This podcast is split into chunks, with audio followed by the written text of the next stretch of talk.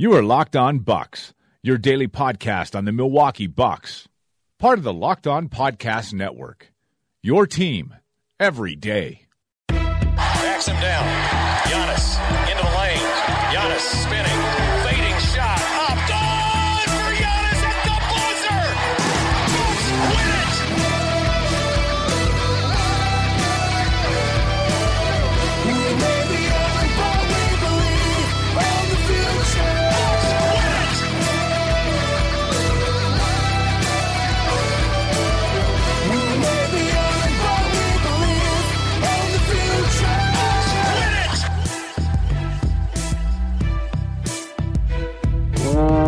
Welcome to Locked on Bucks. I'm Eric Nehm. Joining me as always is my good friend Frank Madden. And Frank, I don't know how to describe what the Bucks just did. The Bucks lose 92 to 89 to the Indiana Pacers.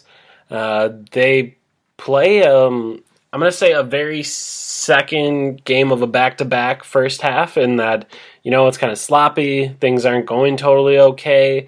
Um, but in the end, they end up having a, a two point lead at the half. They're up 46 44, and you think, okay, the, that that should be fine. Like it, this is this is one of those games where it's not going to be pretty. It's going to be an ugly game. Both of these teams are on the second night of a back to back. Like okay, whatever. If it's ugly, that's fine. Just get through it and get a victory. And then the Bucks come out in the second half and just lay a total egg. Um, don't look like they've ever played basketball before. Don't look like they have any desire to play basketball, um, and just let the the Pacers really go run it out on them. They take a sixty-five to fifty lead, so the Bucks scored just four, um, while the Pacers go out and score twenty-one.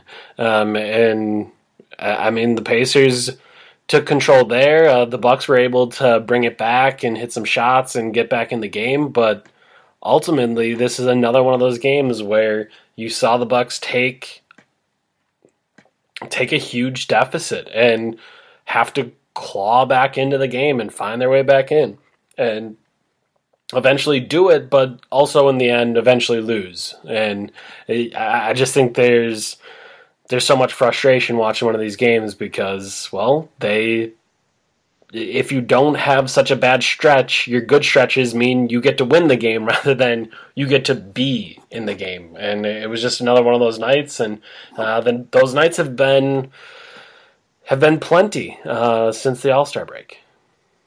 yeah, it was another get over the hump night or, or failure to get over the hump night. Um, and uh, again, they needed every minute of this game to get back to the point where they actually had a chance to to not only tie but go in the lead. Giannis draws a foul, almost gets a three point play. Instead, hits the first front end of a of a of a of two shots. Um, I don't know. I forget how much time was left. It was under a minute, but there's still probably at least two possessions left in the game, and misses the second. That could have tied it. Um, they get the ball back. Giannis gets the ball in the left block, takes a, a pretty tough shot, just rims out, almost went down. Um, and you know, again, they they have to foul. I think I think I'm I think I'm getting the narrative right on this. Um, and just when you think, you know, again, or sorry, they don't have to foul. That that was I think it was twenty. What was it like thirty seconds left? Yeah, I can run it down quick. like So that. 105 left is when he hits the first free throw, misses the second. Pacers get the ball. Uh, the Bucks force a turnover on a double dribble by Victor Oladipo, which I can't, I can't think of the last time I saw a double dribble.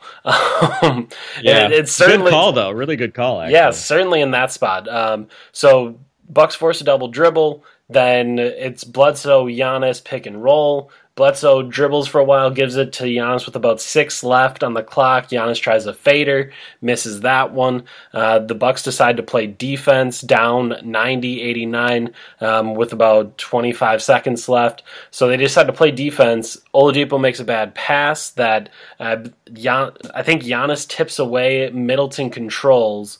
Middleton dribbles up the floor, uh, is tries to split a double team. All of the officials are totally out of position.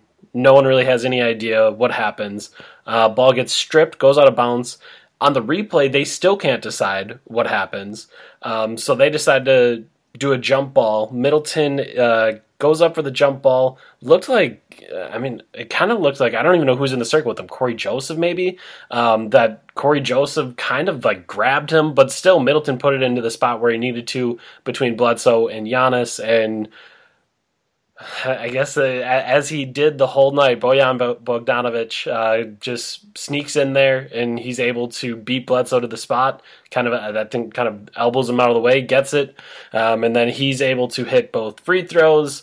Uh, Bucks come down, run a play for Jabari Parker to come off of it, and Jabari Parker was kind of cooking tonight. Um, comes off it, decides to pass to Giannis at the end. Thaddeus Young falls. Giannis gets an open three, misses it. Bucks lose 92-89. Go ahead, fill in where you wanted to go in the narrative there. Just wanted to make sure we got that all right. Sorry.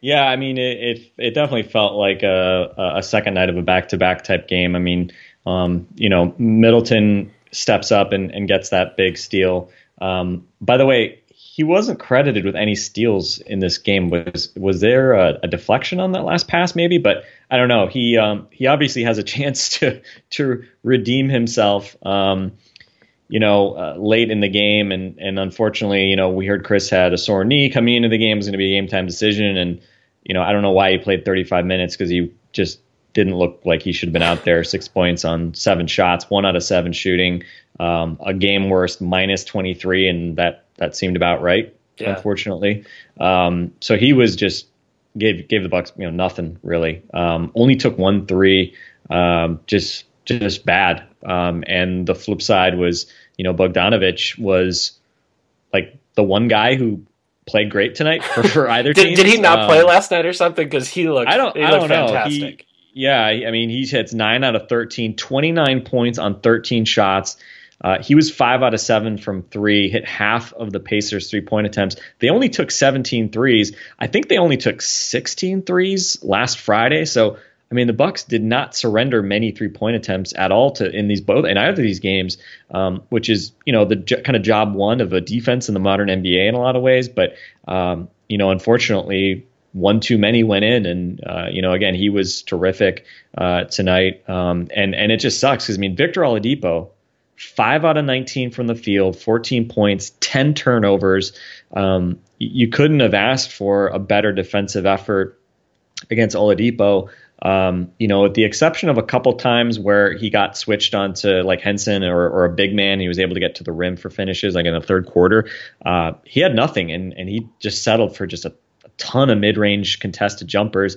I mean, you know, you got to give credit to, to guys like, I mean, Jason Terry, you know, Tony Snell, uh, Bledsoe at times. You know, they did a really nice job overall on on making life difficult for Oladipo, and um, this was, you know, absolutely a, a missed opportunity because you you had their superstar or star, whatever you want to call him, all star, uh, certainly. Um, you held him to one of his worst games of the year, and and you couldn't couldn't you know couldn't take advantage of it. And as you said, a big part of it was um, you know letting them get out on that run. The offense just looking so anemic. Uh, the starters again just really struggling. Um, Khris kind of an obvious issue there. I thought once again, the Pacers did a great job defending Giannis. Um, you know, he got a little bit more going to the rim at times tonight. He was seven out of eight uh, at the rim tonight but 0 for 8 outside of the immediate basket area, 0 for 7 on jump shots. Um, the exact same thing basically that happened on Friday. He just literally couldn't make a jump shot, and yep. you know his Achilles heel was just unfortunately. I mean, usually he hits some jumpers. Um, tonight he didn't hit literally hit any, including uh, that jumper that could have given them a lead. He missed a free throw that could have tied the game in the final minute, and then he misses the three, which you know again, as you said, it, it was you know kind of a hot potato type pass to him. Um, he had a decent look at it, but had to kind of sidestep. It was a tough look, um, well short. You know, I mean, was not close to hitting it, um, and I'd say that miss was a lot different than the other misses that he's had this week that could have you know tied or put them ahead. I mean, last uh, you know he has that great game in Toronto hitting all those clutch jumpers, and then you know, the last eight days, he's had four shots to tie or give the Bucks the lead in the final minute of a game, and he's missed all of them.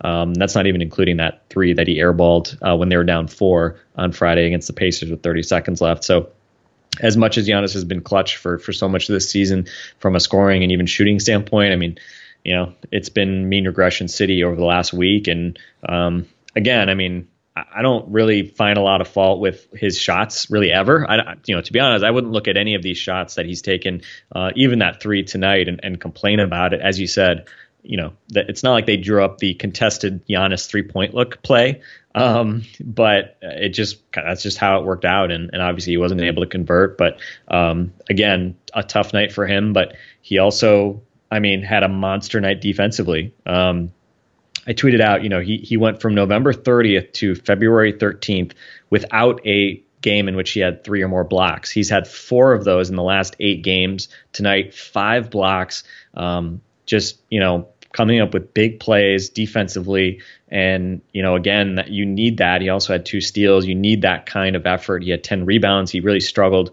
Um, on the glass uh, Friday uh, against the Pacers. Got really outworked tonight. He had a bunch of contested rebounds, so he you know came up big in that department. But again, just the jump shot. He was you know again a couple jump shots away from winning this game for the Bucks. And you know unfortunately, if he doesn't hit any jumpers, you know we don't expect him to be a great jump shooter at, at this stage. But you know if he can just hit any or even hit that last free throw, he was four out of five.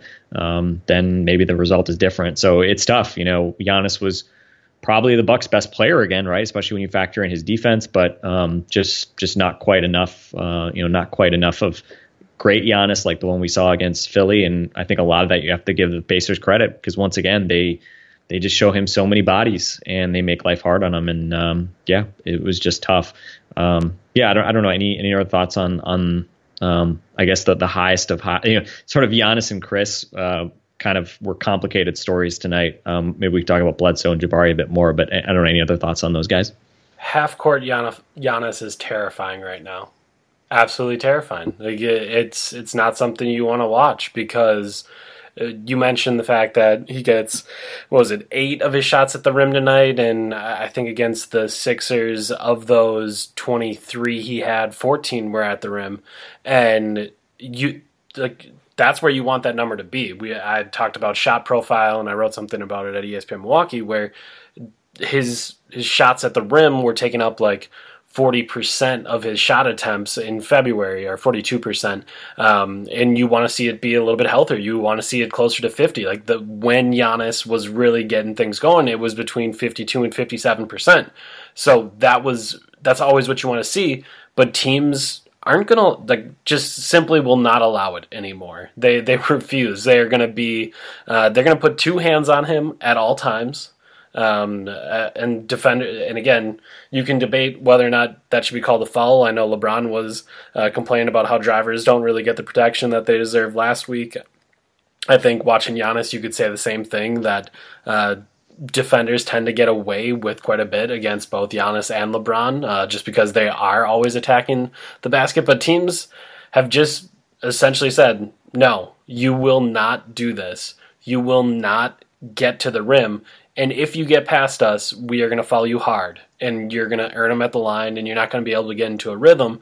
Um, and like seven for eight at the rim is awesome tonight, um, and that is enough to get by and really, like you said, just two jumpers, three jumpers, like that. That's all you need. Like it does. Giannis isn't a particularly good mid-range shooter at this moment, but even just just getting a couple of those to fall is really what would have done it uh, tonight. And it's a totally different game if he's able to have that. Um, and they didn't go, and obviously it didn't go their way. So I don't know. It, it's just kind of it's a really tough spot right now because um, and and after the game last night, we talked with Giannis about it a little bit about how if you're getting double teamed, if you're always seeing bodies, you have to pass it and make the right play. But then also at the same time, if you're always doing that, you're not really getting into a rhythm or any sort of flow in the game and you're not feeling it. And it, it just becomes a really difficult balance to, to try to to try to feel out. And, our friend Jared Dubin, who does some work with uh, the Knicks and Locked on Knicks, I believe, and a whole bunch of other things that maybe oh, I'm trying to think all the different places he's written, but he said something about how uh, I'll have to look it up the exact tweet, but he said something about it blows my mind watching this Bucks team, and he was watching the Bucks tonight, um, which isn't something he normally does. He's like, it blows my, my blows my mind watching this Bucks team, knowing that they're a top ten offense, because it feels like there's never a moment where the floor is pop- properly spaced. There's never a moment where it makes sense where those guys are But then I remember that Giannis is superhuman and can somehow manage to score even in these impossibly tight situations. And I just thought it was kind of a, a perfect summation of things. Like at the end of the night, we're more than likely going to say Giannis had a good night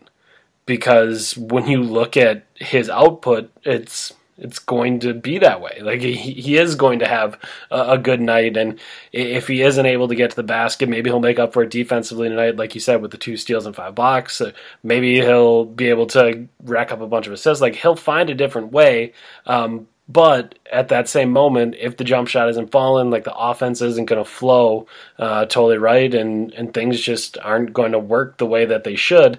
Um, and I mean, I, I think that's going to be the struggle for this Bucks team for the next, I don't know. I, I don't even want to put a timeline on it because it should just be until Giannis starts hitting jumpers consistently. Maybe that's a year, maybe that's two years, maybe that's three years, maybe that's five years. I don't. I have no idea. Um, but until that moment, like the Bucks are always going to be having, they're always going to need to kind of juice up the shooting in other areas. Like they're going to have to find a way to get that spacing somewhere else because the guy that they're going to have on the ball a lot of the time isn't going to be a great shooter. So th- this is this is kind of the entire league. I, was joking on Twitter today that I, they haven't created the Giannis rules quite like they've created the Jordan rules for MJ back in the day, but uh, I think you're certainly starting to see the league figure out exactly uh, the best ways to attack them and to attack Giannis defensively when he's the lead guy on offense. So uh, I think the league has kind of started to figure some of that out, and they've started to understand that they can get away with a certain amount of physicality, and they're going to be physical with them the whole night, and it's just going to be a grind for him. And uh, we'll we'll have to see how he continues to adjust. And Middleton, yeah, I, part of me wondered after the game, like, should he have even played? And then I remembered that yeah. their entire team is hurt. So yeah, I guess. Um, but at the same time, it, we were we were talking about before uh, we started recording, like whether or not this was indicative of a game of someone who probably shouldn't have been on the floor, and I argued that it was because I can't remember the last time Khris Middleton didn't really want to shoot that much, like seven seven field goal attempts, only one from three, and you had said, well don't you think you would have seen a bunch of threes go up? Like if he can't really move, rather. And I, I thought it was an interesting debate, but it, the debate we were having was what should Khris Middleton look like if he's totally injured and shouldn't be playing? Like that was at the core uh, of the conversation. And uh, yeah, I just thought he he looked obviously terrible tonight. A, a minus twenty three uh, in plus minus, and with all of that being said, strangely enough, he was at the center of the last three great defensive possessions that they had.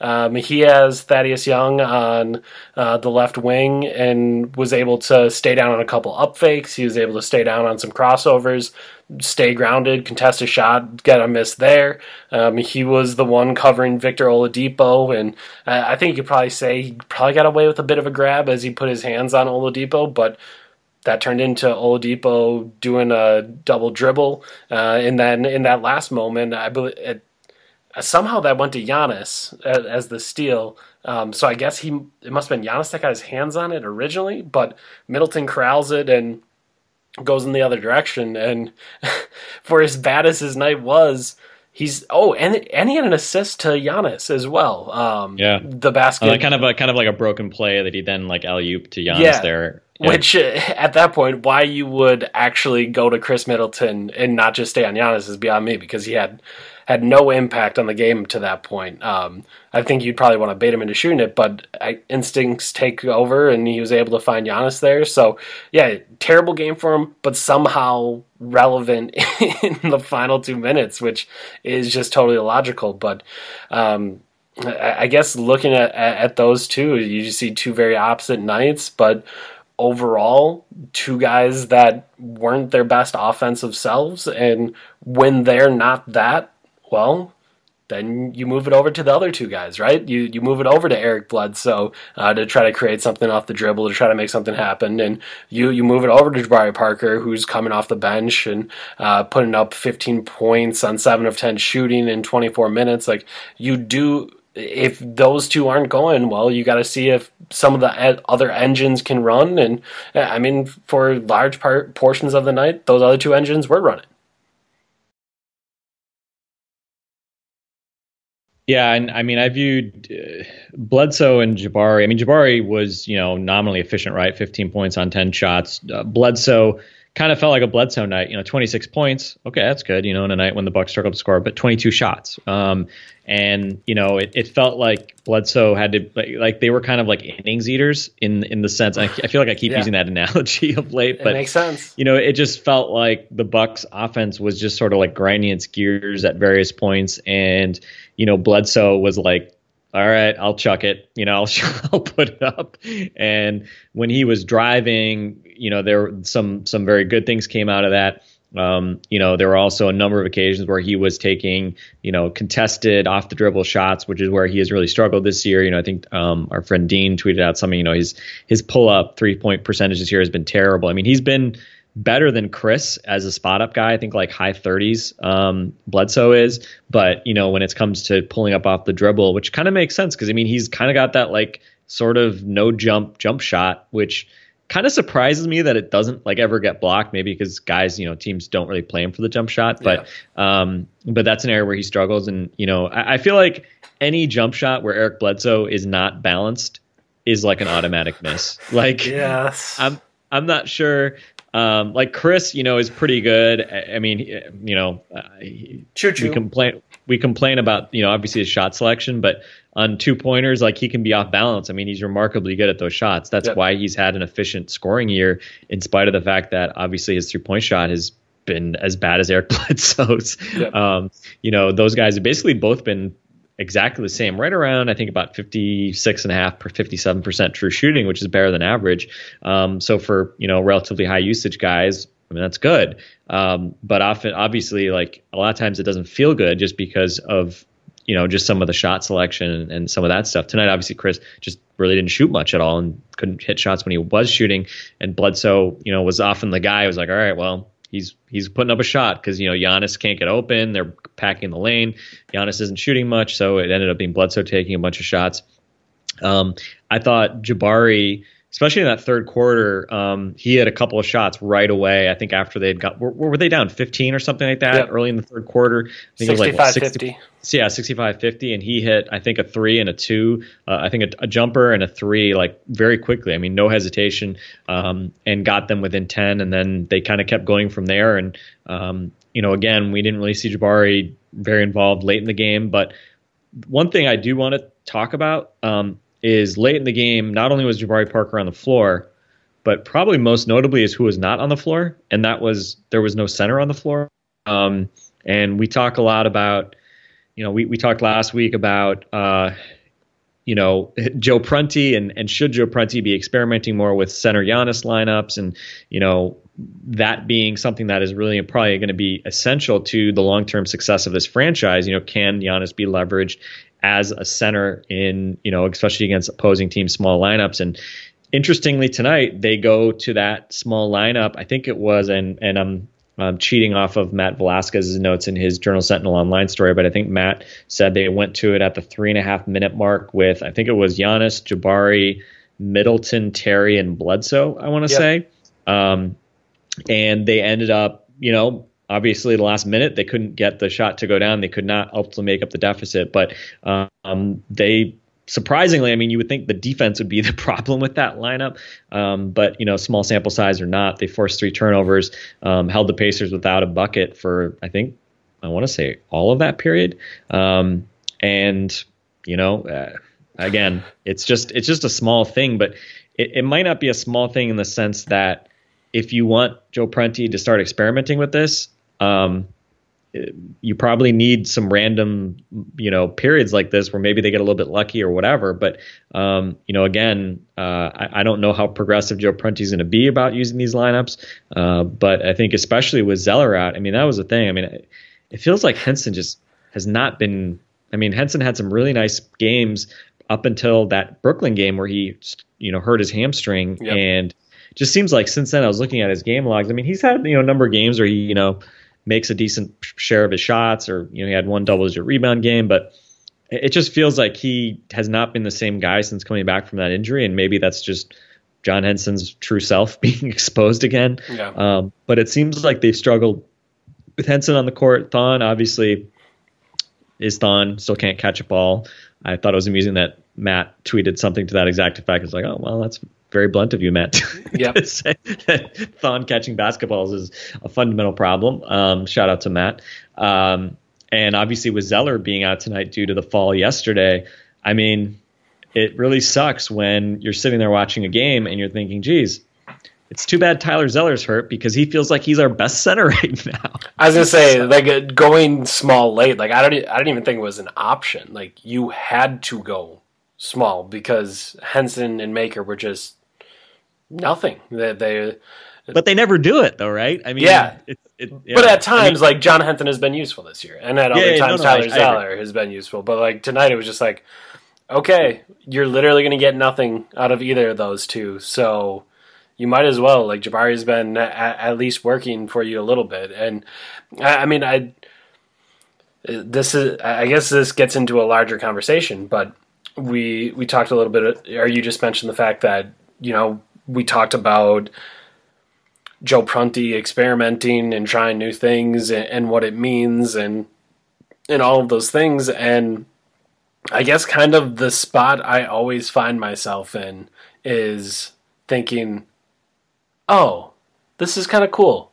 It'll be even cooler when a hypothetical coach in my head is here and draws something else up. You know what I mean? Like it, it was cool that they went there, but in the end, it was like the possessions were a Bledsoe, uh, a Bledsoe Giannis pick and roll into a fadeaway jumper, uh, kind of broken play, um, and like it, it was just kind of ugly. So I I guess it it's just kind of interesting to always think like I do want to see new experimental things with Joe Prunty, but at the same time, I, I kind of wonder like, well, you know, maybe that'll look better next year. And I I guess something I wanted to talk about tonight was do you do you think and again it's impossible to actually think about motivations or what anyone's doing but you just see the starting unit um, kind of stagnate and struggle defensively and offensively they're, they're still generally fine but um, you see it be the starters now. Like so often this year we've complained about the bench and not getting enough production there and now in the last week or so it's been poor starts to games, poor starts to second halves. And since I just used the word starts, that means the starters are in the game. And it's just not working. Um, and again, I don't know if there's a message out there because, again, the schemes haven't changed, but I, I almost wonder like, is there some lack of motivation just because, like, Oh God, I hate that I just said lack of motivation. I'm trying to think of a way to actually phrase this. Just like nothing's going to change for good until we get a new coach. So at times, am I going to be more frustrated now that there's a new coach here, but we're running the exact same schemes? I don't know if that makes any sense. Yeah, I mean, it, it, it's difficult. I mean, we're, you know, I, the the one thing that I think we can't, you know, with a lot of the trying to understand what's going on with the Bucks. I mean, there's all these sort of caveats that I think were, you know, get overlaid to this, and and obviously there's the well, how is Giannis's knee, right? And what's what's going on with that? Yep. Um, there's the, you know, well, Brogdon and Dellavedova have been hurt, and Yep. you know, you have one point guard, and that's obviously an issue. Um, but I think, as we said yesterday, you know, I think the question about the starters, like, I mean, Brogdon and Delly don't start. So, you know, there, there's, you know, again, and, and I know Bledsoe's minutes have been up, uh, Giannis uh, and Giannis's minutes in particular. I mean, they're they're obviously not down, right? Um, you know, I guess you would say, well, you know, indirectly because you're you're shorthanded a little bit, so you're, you know, well, Yep. whatever. But I think in general, yeah, I agree. The the starters, you know, being substandard, right? I mean, they were so good before the All Star break. So since the All Star break in 67 minutes, um, that group has been uh, the the starting five since the All Star break: 87.5 points per 100 scored, 117.4 uh, points uh, per Oh. 100 allowed. So they're a minus 30. Oh my Um, gosh. But I mean, interestingly, if you swap out Snell for if you swap in Terry for Snell, that group has been plus 21.4 in 36 minutes.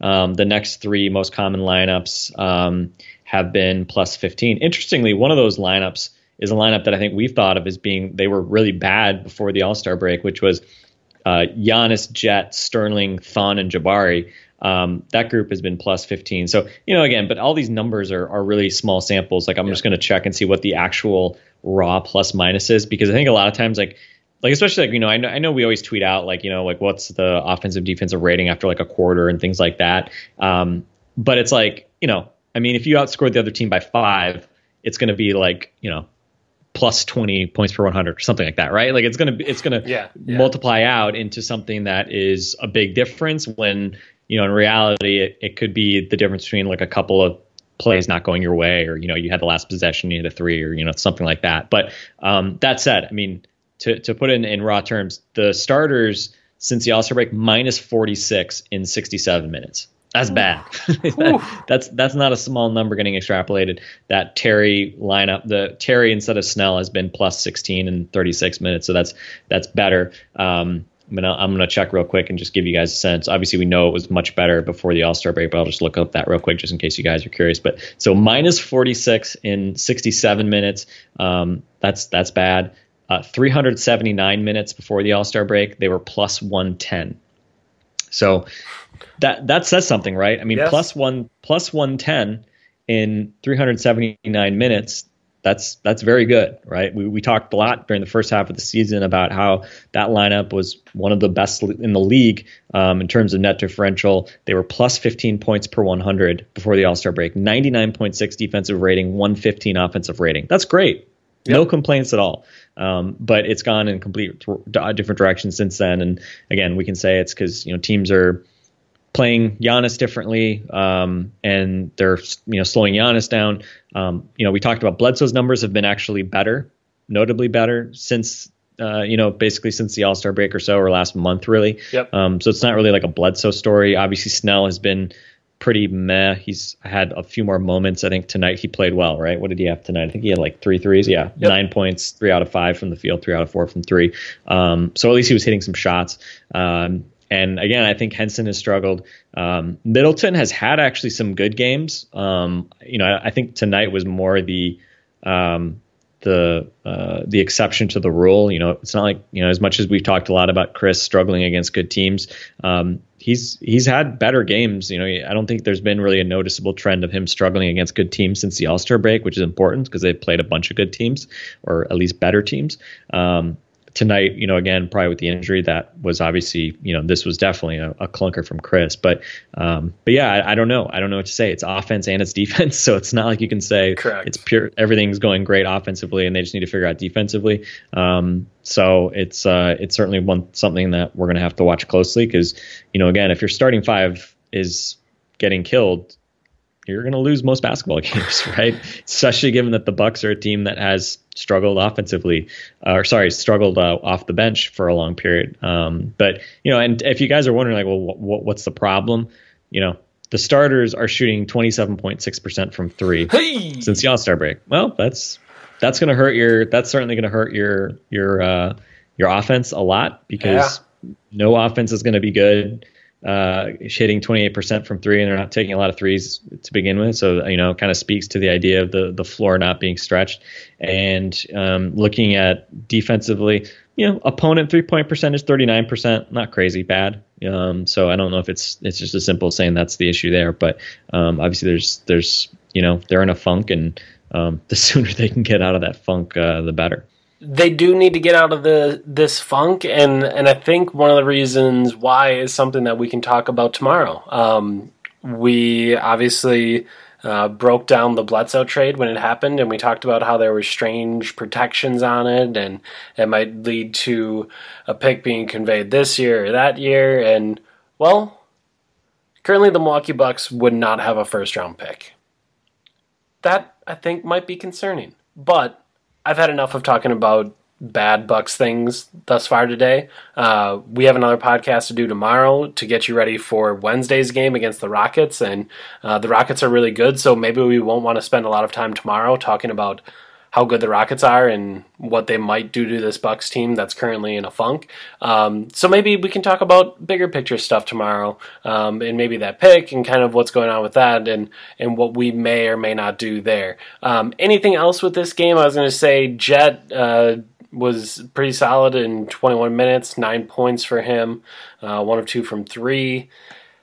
Uh, we talked about the centers. I think that's about it for this game. Shabazz Muhammad made his first appearance. Uh, he was a plus eight in seven minutes. Um, had nothing to do with that plus. Literally eight. had nothing to. I was just, I was trying to think of I was hoping that he was going to have a trillion where you know you're in for a certain a number of minutes and then there's nine zeros behind it, so he could have a seven trillion. But he ruined that seven trillion in the box score by getting a rebound and a personal foul. Um, so maybe we can talk about that a little bit tomorrow. But I think that's about it from this game, unless there's anything else you wanted to talk about. Yeah, I mean, I don't, I don't know why it's. I think it came up multiple times on the Fox Sports broadcast that, um, like, that no matter what happened tonight, the Bucks wouldn't move up or down standing. But that's not true. The Bucks are now have fallen to eighth uh, in the East. They've fallen behind the Miami Heat based on the tiebreaker with them. So um, they will enter tomorrow, uh, five games up on Detroit uh, for the eighth spot in the East. Um, again, they're tied with the Heat, who, as we know, they don't have the tiebreaker with. Um, and just as a reminder. Um, you know they're even with the Pistons in terms of head-to-head. Uh, they have a worse divisional record um, than the Pistons. So they don't have the tiebreaker with the Pistons right now. They don't have the tiebreaker with the Heat, who are seventh.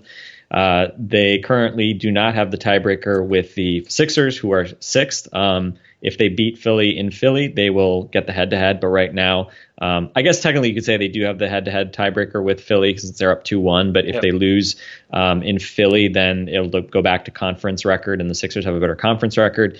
Um, the Wizards, similar, have a better conference record than the Bucks, so the 2 2 split doesn't matter there. So they don't have the tiebreaker with the Wizards.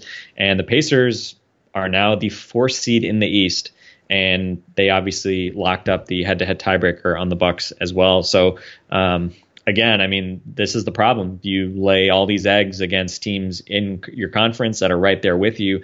Uh, you're going to go tumbling down the standings. I mean, the Bucks could, you know, if, if a couple of these games go the other way, right? I mean, if you win, you know, your uh, if you take care of business against the Pelicans and take care of business against the Wizards and um, you know split these games with the Pacers, you're at 37 and 27 yourself and you're the fourth seed mm-hmm. but you're not instead you're the eighth and um, i think looking at you know just standings i'd have to look at the relative strength of schedule uh, of all the teams but i think this past you know let's say eight days when you factor in the pelicans game as well um, i think the bucks have kind of very possibly basically played themselves out of um, one of those you know top five, six even seeds. Um, and, you know, very likely they've locked themselves into a matchup with certainly one of the top three seeds, which is, you know, what we've talked about all year. That's, that's what you want to avoid.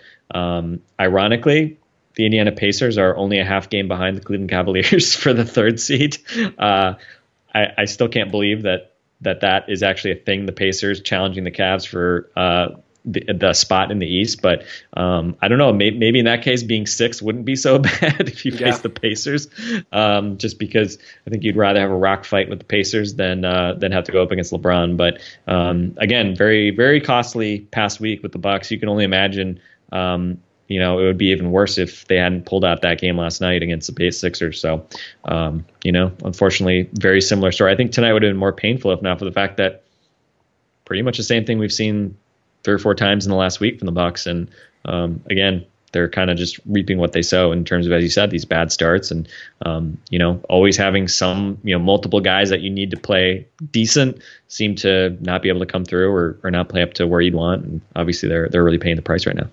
Yeah, they've they've put themselves in in a really tough spot, and again, it's only you know three games back of the Pacers, and if you want to like with all the tiebreakers, make it four essentially. Um, and there's there's still let's see, there's 64 games in, so there's still 18 games left, which is a really long time.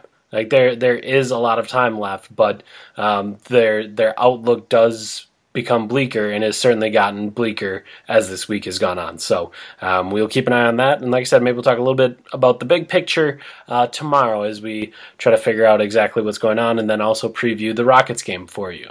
For Frank Madden, I'm Eric Nehm. The Bucks lose 92-89 to the Indiana Pacers. This has been Locked On Bucks. We'll talk to you tomorrow.